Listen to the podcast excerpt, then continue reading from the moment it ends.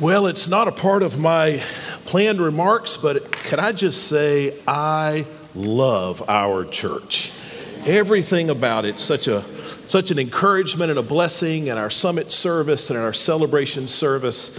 Uh, the Lord has been good to us. And I want to welcome everyone, of course, to worship today, uh, those in celebration and summit, all of those at home uh, that are worshiping with us. Uh, I've uh, I've told people that I hardly go to a store in Nacogdoches or Lufkin uh, that somebody doesn't stop me and say, I watch your services uh, on television or online. Uh, now, I have a sneaky suspicion it's because the preacher looks so odd that he is easily recognizable. Uh, but I'll take it, and we're thankful that you're worshiping with us. I want to ask you today uh, if you'll stand in both rooms as we read Ephesians chapter 6, verses 1 through 4. Ephesians chapter 6. And while we don't stand every week and we don't plan to stand every week, I want us occasionally just to, to come to our feet and give special honor to the Word of God, the perfect, reliable, sufficient, Word of God given to us in the Bible. So, Ephesians chapter 6, verse 1 Children, obey your parents in the Lord because this is right. Honor your father and mother, which is the first commandment with a promise, so that it may go well with you and that you may have a long life in the land. Fathers, do not stir up anger in your children, but bring them up in the training and the instruction of the Lord. Let me pray. Father, add your blessings to the word of God that we've spoken and now we teach so that our lives will be encouraged so that we can better honor you day by day by day. And we pray this in Jesus' name. Amen. Please be seated. Uh, we learn from Scripture that God has created only three institutions, only three organizations, if you will. Do you know what they are? Well, in Genesis chapter 2, we see the creation of the family. And then a little later, we see the creation of government.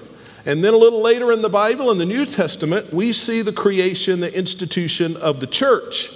These are God's three institutions, the organizations that He has designed. And all three of these are key to human flourishing. And if, if there's a problem with any one of these, then the people will suffer profound consequences. You and I need a loving, gospel focused, Bible teaching church. It's critical for each of us. We need a strong government that protects life and liberty. That's important for each of us. And we need to be a part of a family that loves Christ, that nurtures, protects, and blesses each other with happiness and with joy. The truth is, if we have a B plus church and a C minus government and a B minus family, then life will not be as rich and as sweet as it could be.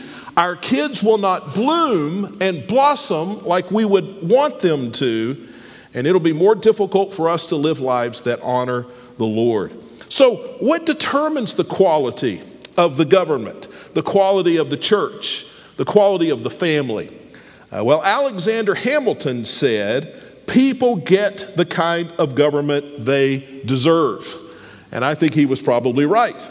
History says that we get the kind of church that we create with our investment of time and resources and unselfish love. People who want a good church can have a good church, it's up to us. And then the quality of the family comes down, I believe, to just a few decisions made by a husband and a father, made by a wife and a mother. And I want to talk about some of those decisions today.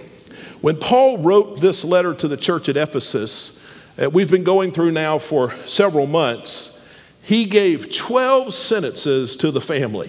And it starts in Ephesians 5 22. It goes through where we read today. Ephesians 6 4, 12 sentences. And we started a few weeks ago and we looked at a few of them, and last week some more. And today I want us to wrap this section up. Today I want to talk about the theology of the family. Specifically, I want us to talk about how we can honor God in our families and how then God will honor us because we're in a rightly ordered family. God has given us some designs for the family. It starts in Genesis 2, we find it throughout Scripture, and then we find uh, great detail here in Ephesians, especially our verses today, and that's the pattern, the theology uh, that I want us to see. Now, the commands that we read, verses 1 through 4, are very, very simple. Uh, basically, this honor your parents and bring your children up in the Lord.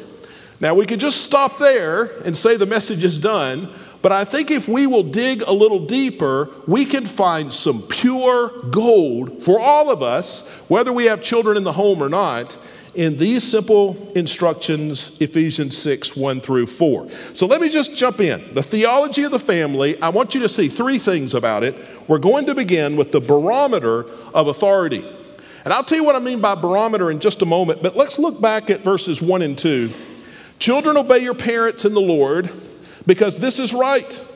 Honor your father and mother, which is the first commandment with a promise. Now, there are two imperatives here. There are two verbs in these commands that are very similar, but we often make the mistake of thinking that they are the same. But they're not, they are distinct, and we need to know what each of them means. First of all, it says that children are to obey their parents.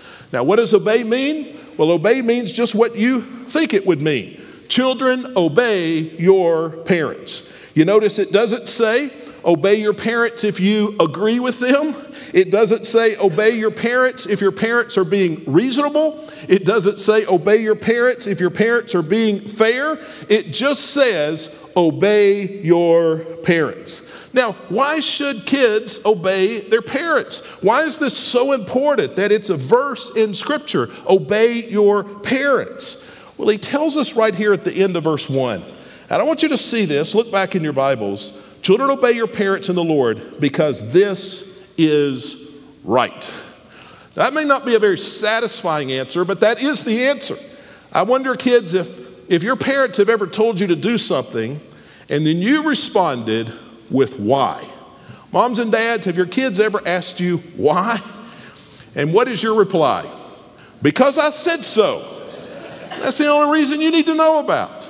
Well, this is God saying that. He said, Because this is right. Obey your parents. Because I said so. Because God said so. Obey your parents. Now, somebody will say, Well, what if my parents are dummies? What if they're what if they're not being fair? What if they don't really understand? Well, kids, you may be right. They may be unfair, confused, ill informed dummies. They probably are.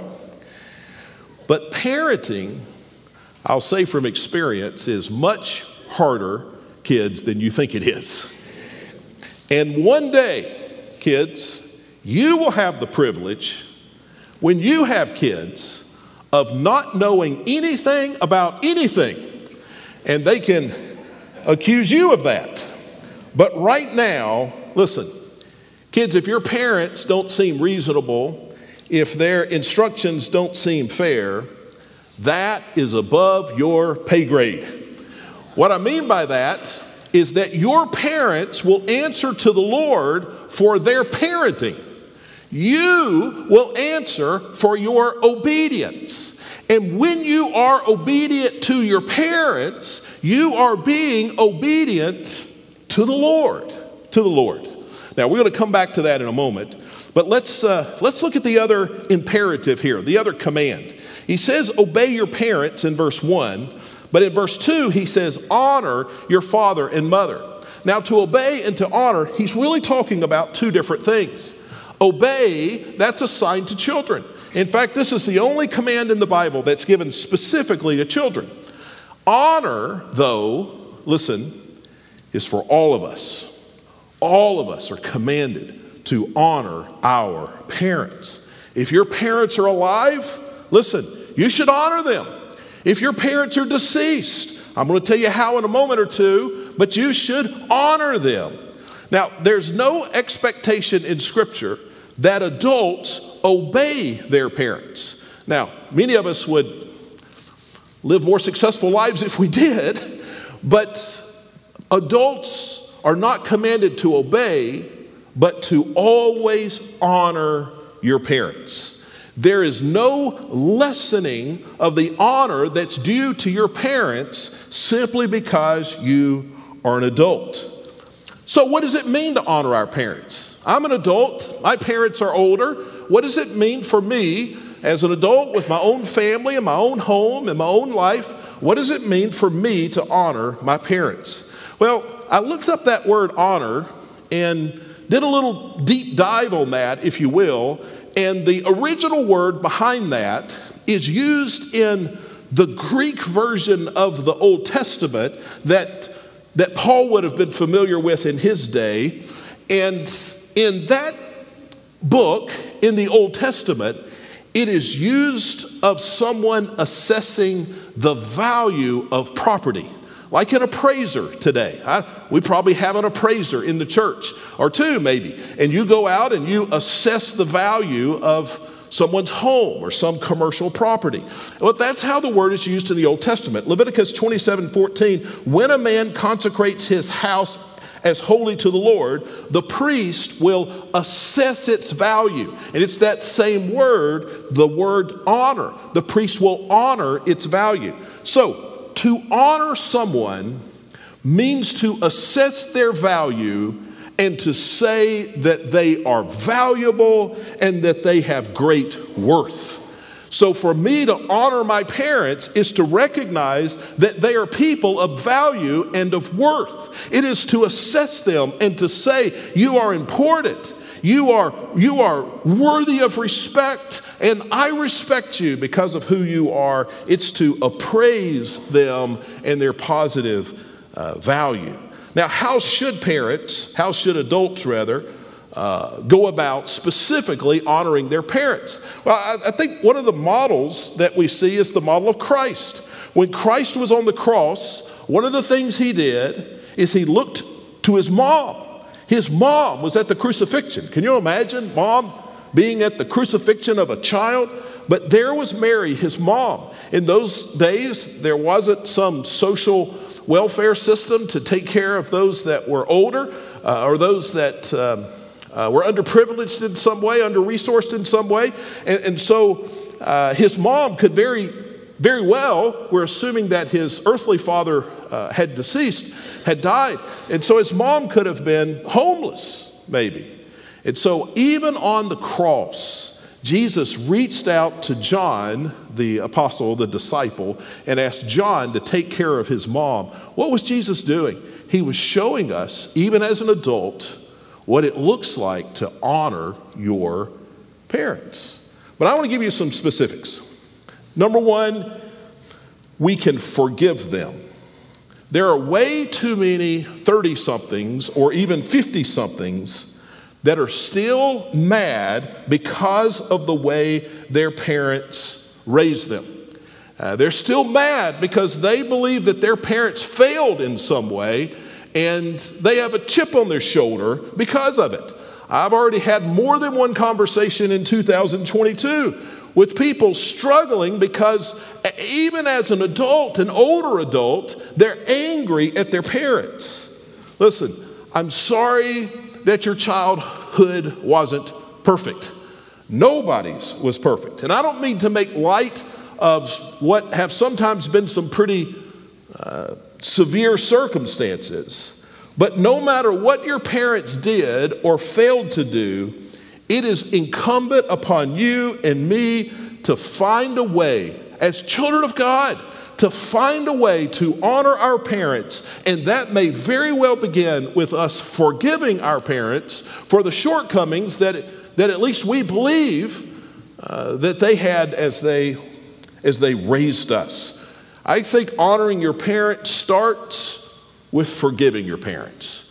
And this won't apply to everybody who hears my voice today, but I'm telling you, it applies to a lot of people.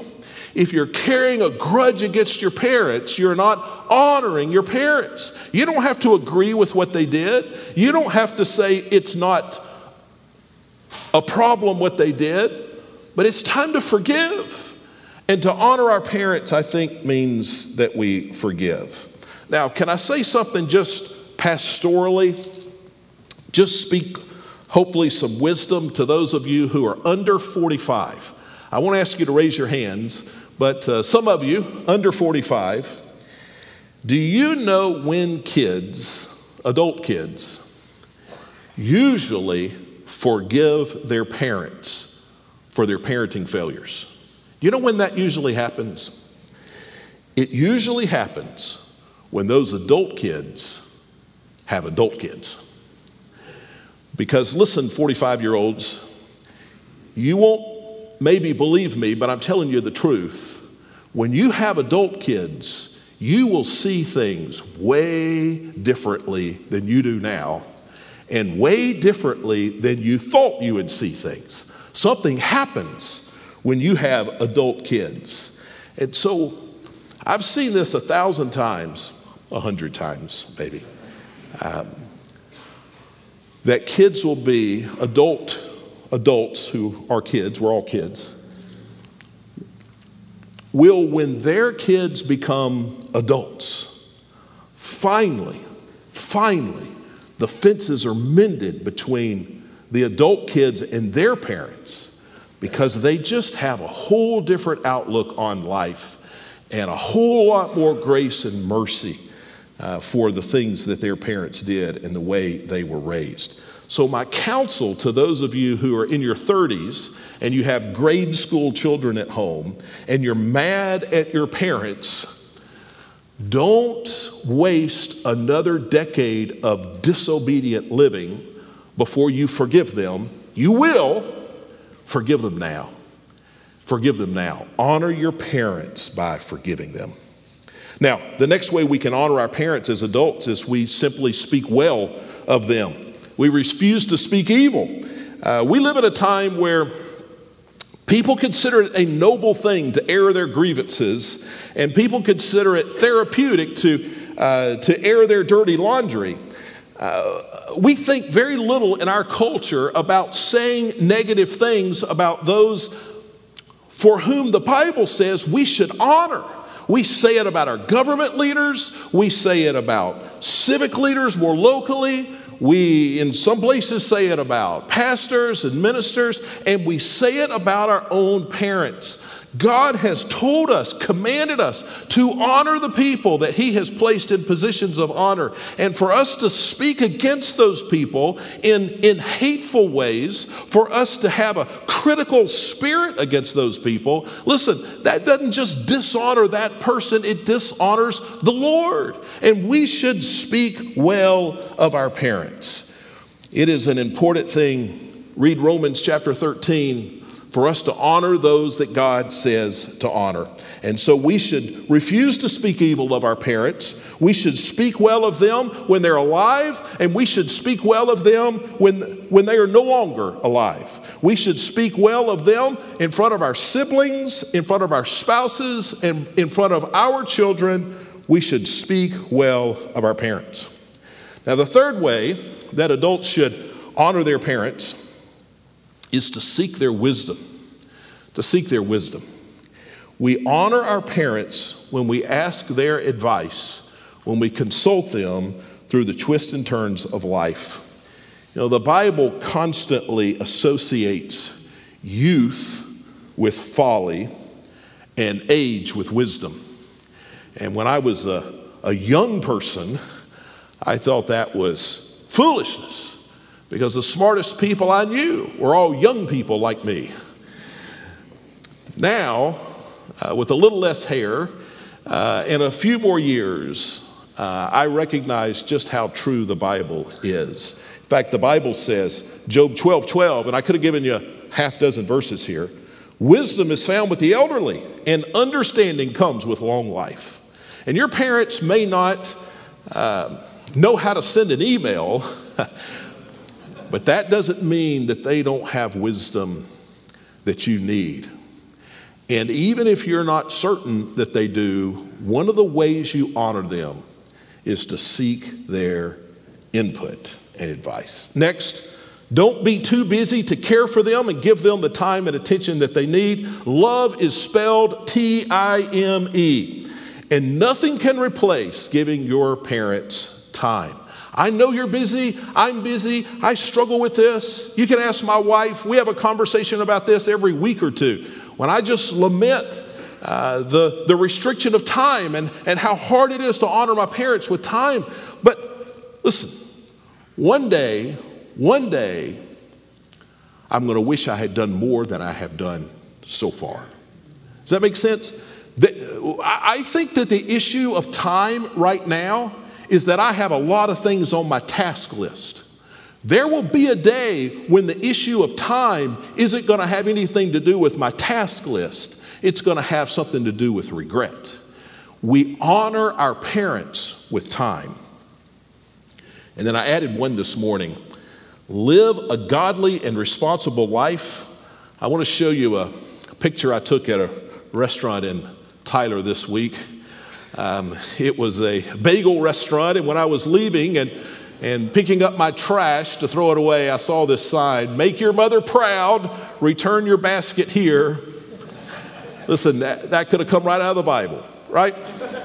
One of the ways and uh, I want my kids to hear this. Only one of them's here today, the others are moved off somewhere, I guess. But um, one of the ways you honor your parents, listen, you just live a responsible, godly life.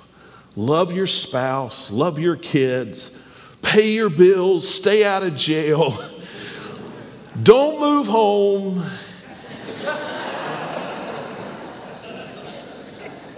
live a godly and responsible life.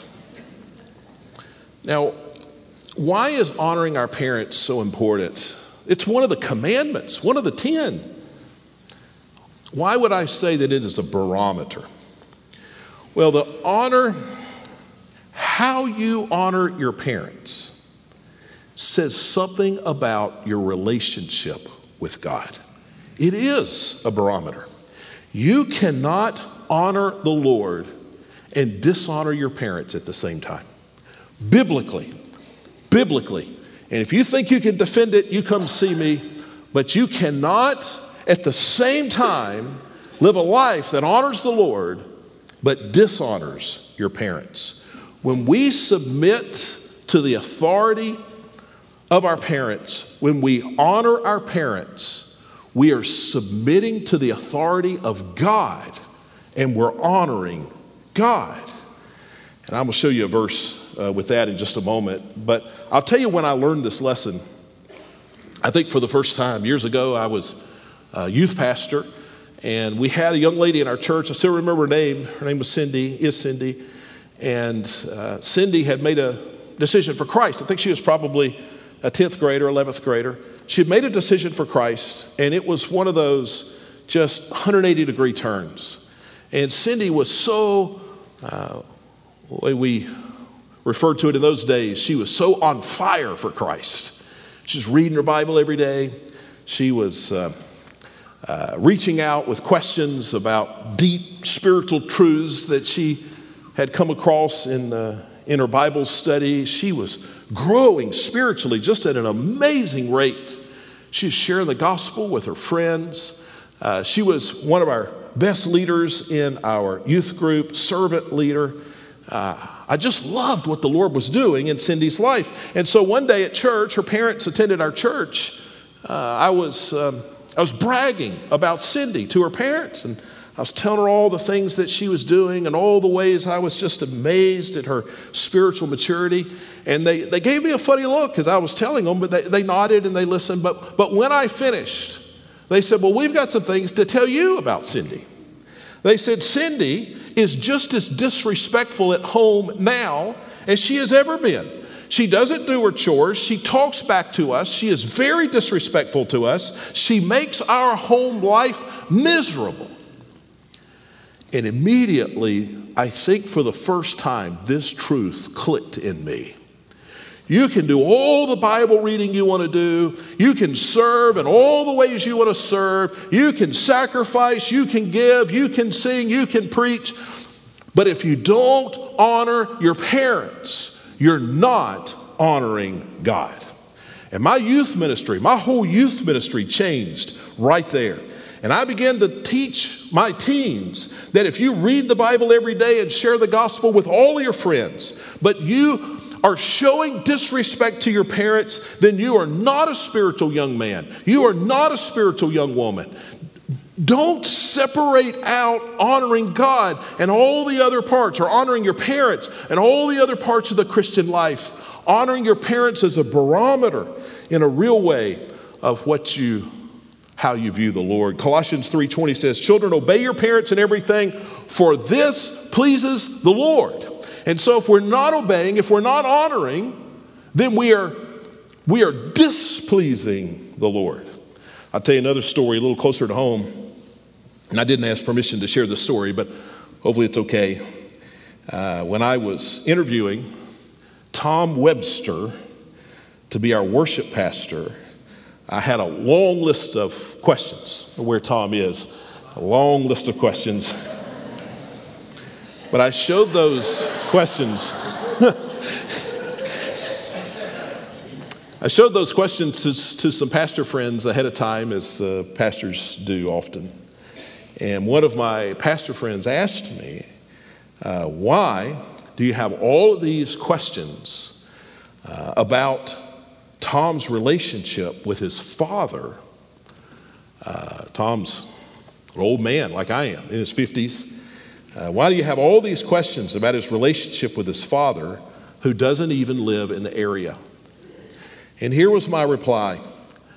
I said, uh, Tom Webster is a very busy man with great responsibility. He supervises a large faculty and staff at the same time, for the last several years, he's been crisscrossing the state of Texas doing interim work all over the place. And so I don't know any other way to measure his spirituality. I knew he was gifted and smart and friendly and but I don't know any other way to measure his spirituality, his spiritual maturity than to find out if number 1 he loves his wife like Christ loved the church. And number 2 that he honors his one living parent. And he did, and he does. But frankly, if he got those questions wrong, uh, he wouldn't be our worship pastor today. Because how you honor your parents, no matter how old you are, is a barometer for your spiritual spiritual life. Well, let me take you to number two the duty of parents. The duty of parents. So if you look back at uh, verse 1 again, children, obey your parents in the Lord because this is right. Uh, you see that there is a command there for parent for children, obey, but there's also a command implied for parents. If children are to obey and they're children, then parents are to teach children to obey. And listen, moms and dads, young moms and dads, Parents must demand that children obey. A mom or dad, your role is that your children in your home will learn to honor and obey the God that they can't see by first learning to honor and obey the parents that they can see. And if they don't learn to honor and obey the parents they can see, I'm telling you, the chances that they will ever learn to honor and obey and respect the God who they cannot see are really, really small. Your home is a laboratory where kids are learning or not learning to follow the Lord. And if kids cannot submit to you, then they will not submit to the Lord. If they don't learn to submit to you when the um, stakes are small, then they will not submit to the Lord when the stakes are high. Parents, you are your kids' training wheels for learning to honor the Lord. And if you never hold them to account, if you refuse to discipline them, if you always let them claim some excuse for their disobedience, if you don't follow through with your threatened consequences, if you give in to their whining and their begging, you are training them to never honor and follow the Lord. Now, I hope this isn't getting too close to where you live, but let me tell you a made up story that's just sort of made up okay? You'll know what I mean in a moment. I saw a mom tell her little boy, Johnny, to do something. He refused. So mom threatened him, and he refused. So then mom begins to count. One, Johnny doesn't respond. Two, Johnny doesn't respond. Three, now I want to freeze the story here for a moment. And I want us to first go to the least likely thing that would happen when mom says three. What is the least likely thing that would happen? Johnny obeys. And so, if Johnny obeys, let's look at the best circumstance first. If Johnny obeys, first being told, then being threatened, and then after one, then after two, then after three, he finally obeys. What has Johnny just been taught? Well, he's been taught, first of all, when you're told to do something, you don't have to do it because there are no consequences. And then when you're threatened with consequences, you still don't have to do it because those threats are not real. And then when the authority gives you an ultimatum by saying one, you still don't have to do it because there are at least two more stages before there are consequences.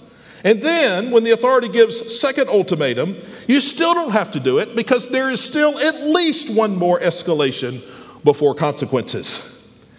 And only when the authority says three, which is at the fifth level of escalation, then you have to obey. Now, that's the best possible circumstance, what you've taught your children. But let's go to the more realistic option. Mom says three, little Johnny does nothing. So at this point, you've already established with all of the meaningless escalations that the child can ultimately do whatever he or she wants to do without consequences.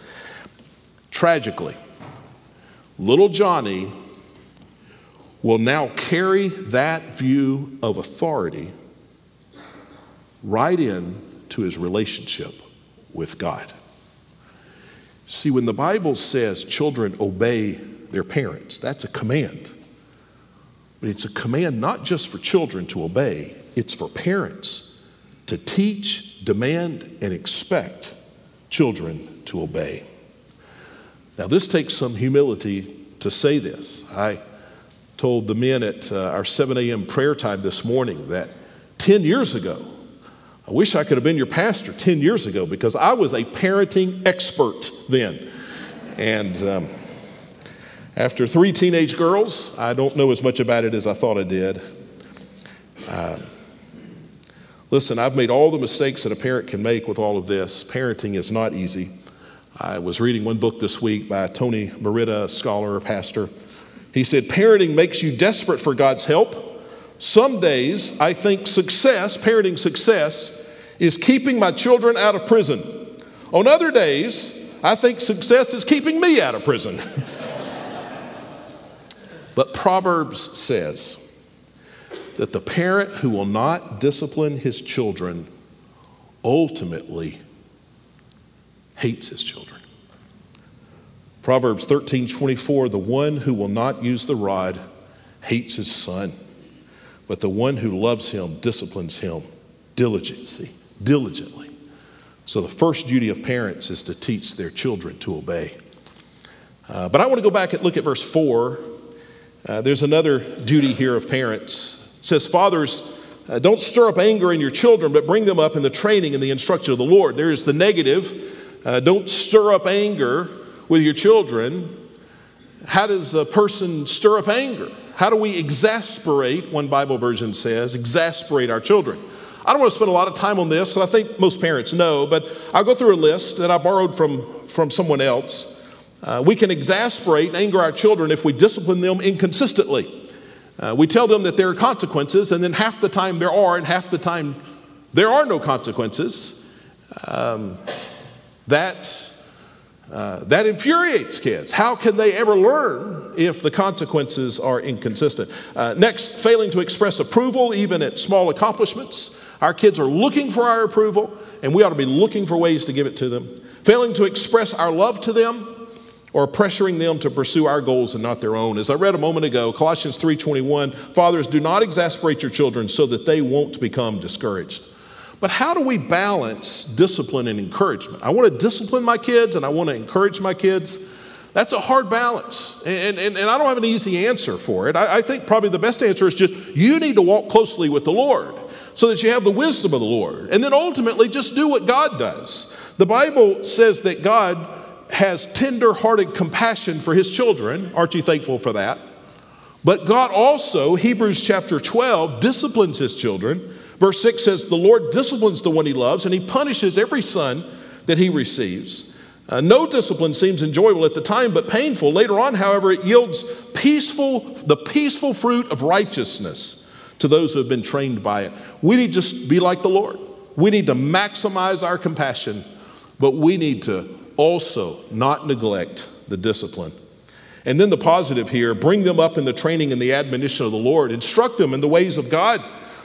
Uh, both, both of these things parents must do help kids overcome sin, and secondly, help kids develop a thriving relationship with God. Now, listen, young moms and dads, if you do one of those without the other, you'll fail at both. Teach kids to avoid sin Teach kids to have a thriving relationship with God. But I see this all the time. Some parents are so strict to try to eradicate all sin from their kids' lives, but they're not encouraging their kids to walk with the Lord. I'm telling you, that strictness will just lead to rebellion.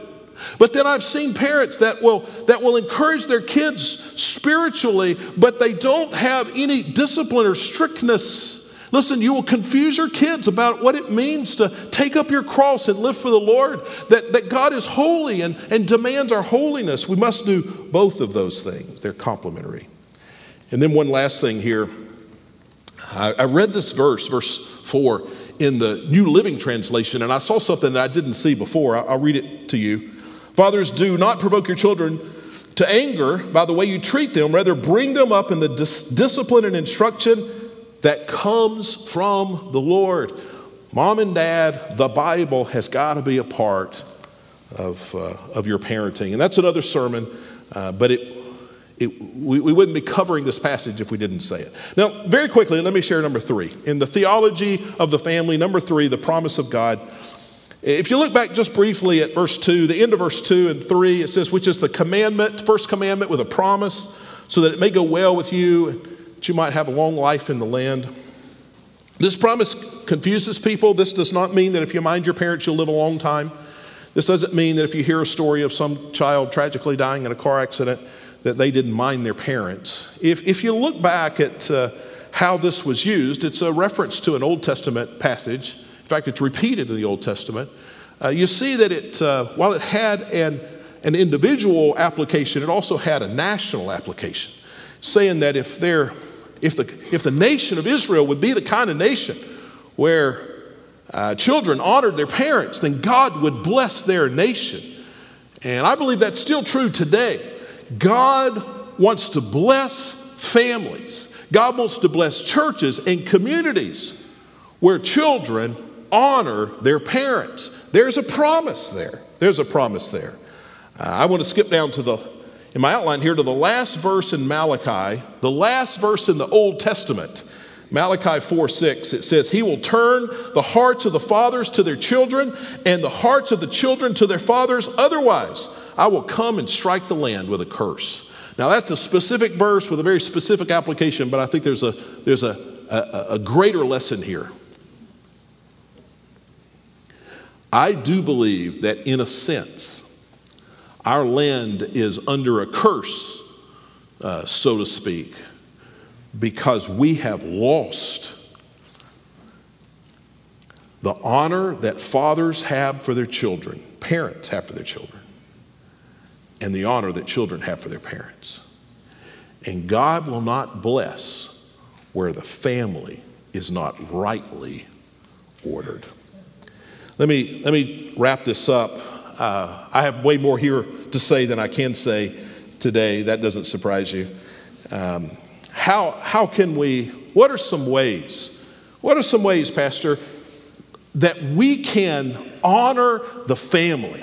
God instituted the family, it is the fabric of, of a country and of a church. If the families fail, the nation will fail. If the families fail, the church will fail. The family is so important. God's first institution, man and woman, He brought them together, one flesh, gave them children. God designed all of this because of the importance of the family, the nuclear family, a man and a woman and children. And not everybody will be married. And God says that it's a great thing if God has called you to singleness. And not every couple that is married will have children. And, and God certainly will have blessings for that couple and, and, and certainly will have a purpose, a valuable purpose for them. But the fabric, no question, of the church and the nation is this family of uh, man, woman, and children. How do we honor in a nation that has that has uh, abandoned the biblical family? How can we honor the family in our culture? Let me just give you one, two, three, four, five, some really quick things. I'll only comment on the first one.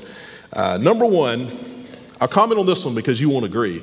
Um, but number one, fill your quiver with children. Uh, that's, uh, that's from the Bible. Believe it or not, Psalm 127 5 Happy is the man whose quiver is full of them. Have some children.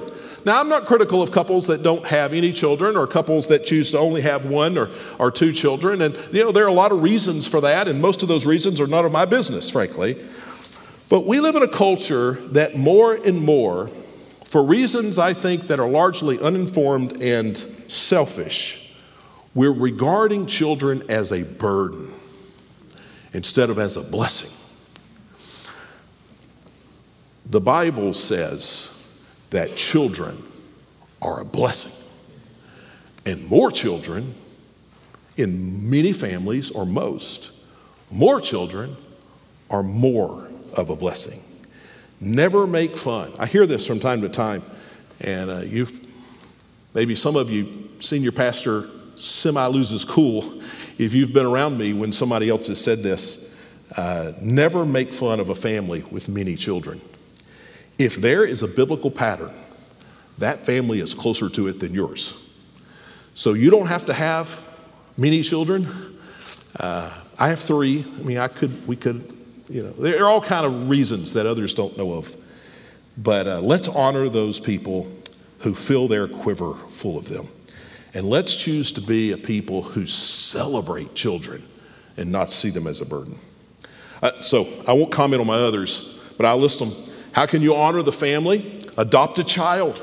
They're children that don't have parents. God means for kids to have parents. And if we're the people of God and believe in the family, then we ought to find those kids and give them parents. Get involved in foster care. I got a call from one of our judges in town just a few months ago, and very emotional. And and he said, There are all these kids that, that, that, that, that, so desperately need a family to love on them and take care of them, and they're in the worst situations. You can't imagine how many kids, and you can't imagine the heartache and the, and the pain. And if we really believe in the family, let us be the people somehow. And I don't know how our church can do this, and, and I'm thinking about that and praying about that, and, and others are as well. But let's be the people who are the solution to the problem. If we're going to honor the family, let's start by honoring those people up a family. Um, I said I wouldn't comment, didn't I? Stand against abortion. It is, it is awfully hypocritical for us to take this stand against abortion and say that these young moms, uh, many of whom are single and in very difficult circumstances, that they ought to bear these babies and raise these babies if we're not willing to step up and, and do our part. Let us stand against abortion not just with our rhetoric, but let us stand against abortion by, by bringing, bringing some resources and bringing our homes into the equation. Make your family a family. Oh, I don't know if I should say this. Make your family a family, not a boarding house for athletes. Now, I'm all for athletics and I think that's uh, wonderful and great, but if you, so many families cease to be families when kids hit 12 or six now. I mean, it's, it's getting younger every year. And you're just a transportation system and a boarding house for athletes. Listen, your kid is not going to be a professional athlete. Just, I'm telling you, they're not. But they are going to grow up and be a mom or a dad, and they're going to be a part of a church, and they're going to have to raise children, and, and they're going to have to take a stand for the things of God, and they're going to have pressure, and they're going to have depression, and they're going to have heartache, and they're going to have to know what, what to do and how to hold tight to God. That's what we should be preparing them for. And if you can do that and raise an all star athlete at the same time, more power to you. But let's make sure that first priority is first, and second priority is second. Put your family ahead of your personal finances and consider if a one income family would be a better plan. I'm not saying everybody has to be a one income family, but, but if we're going to honor the family, there ought to at least be you know, a sharpened pencil on a piece of paper, and we figure out if we are, are sacrificing more than we want to sacrifice in the care of our family. Invest time and energy in your children children's ministry and youth ministry. If we care about the family, listen, we will care about children's ministry and youth ministry. And we will be for spending more money there, and we will be for volunteering, and we will be, listen, I want to tell our children's ministry and youth ministry that they've got a blank check around here. Whatever you need to do, paint the sanctuary purple and polka dotted. I don't care if that'll reach more kids, let's do it. We need to be invested. You see, some of you are breathing hard. We need to be invested. If we believe in the family, we need to be invested in family ministry. Next, give to your church. Now, this might sound self serving, but I'm telling you that churches are failing because churches across our nation, because churches aren't reaching young families. And churches aren't reaching young families, many of them because they don't have the resources. Now, we have some resources, but if we wait until we don't have the resources to talk about this, then it will be too late. When resources get tight in a church, you know what happens most of the time?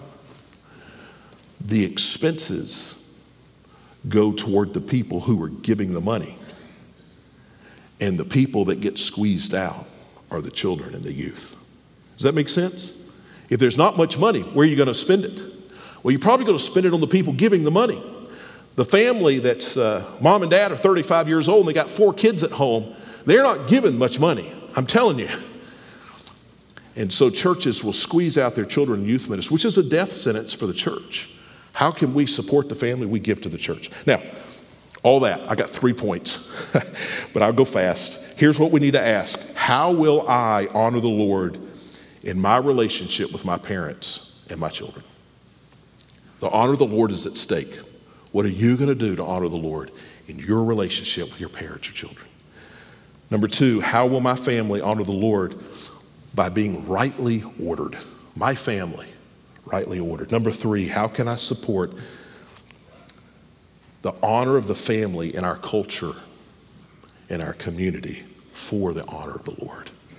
Father in heaven, thank you that we are in your family because of the sacrifice of Christ. Help us now to honor your word and honor the family, and knowing the end result is that we honor you. We pray this in Jesus' name. Amen. Let's stand together as we respond.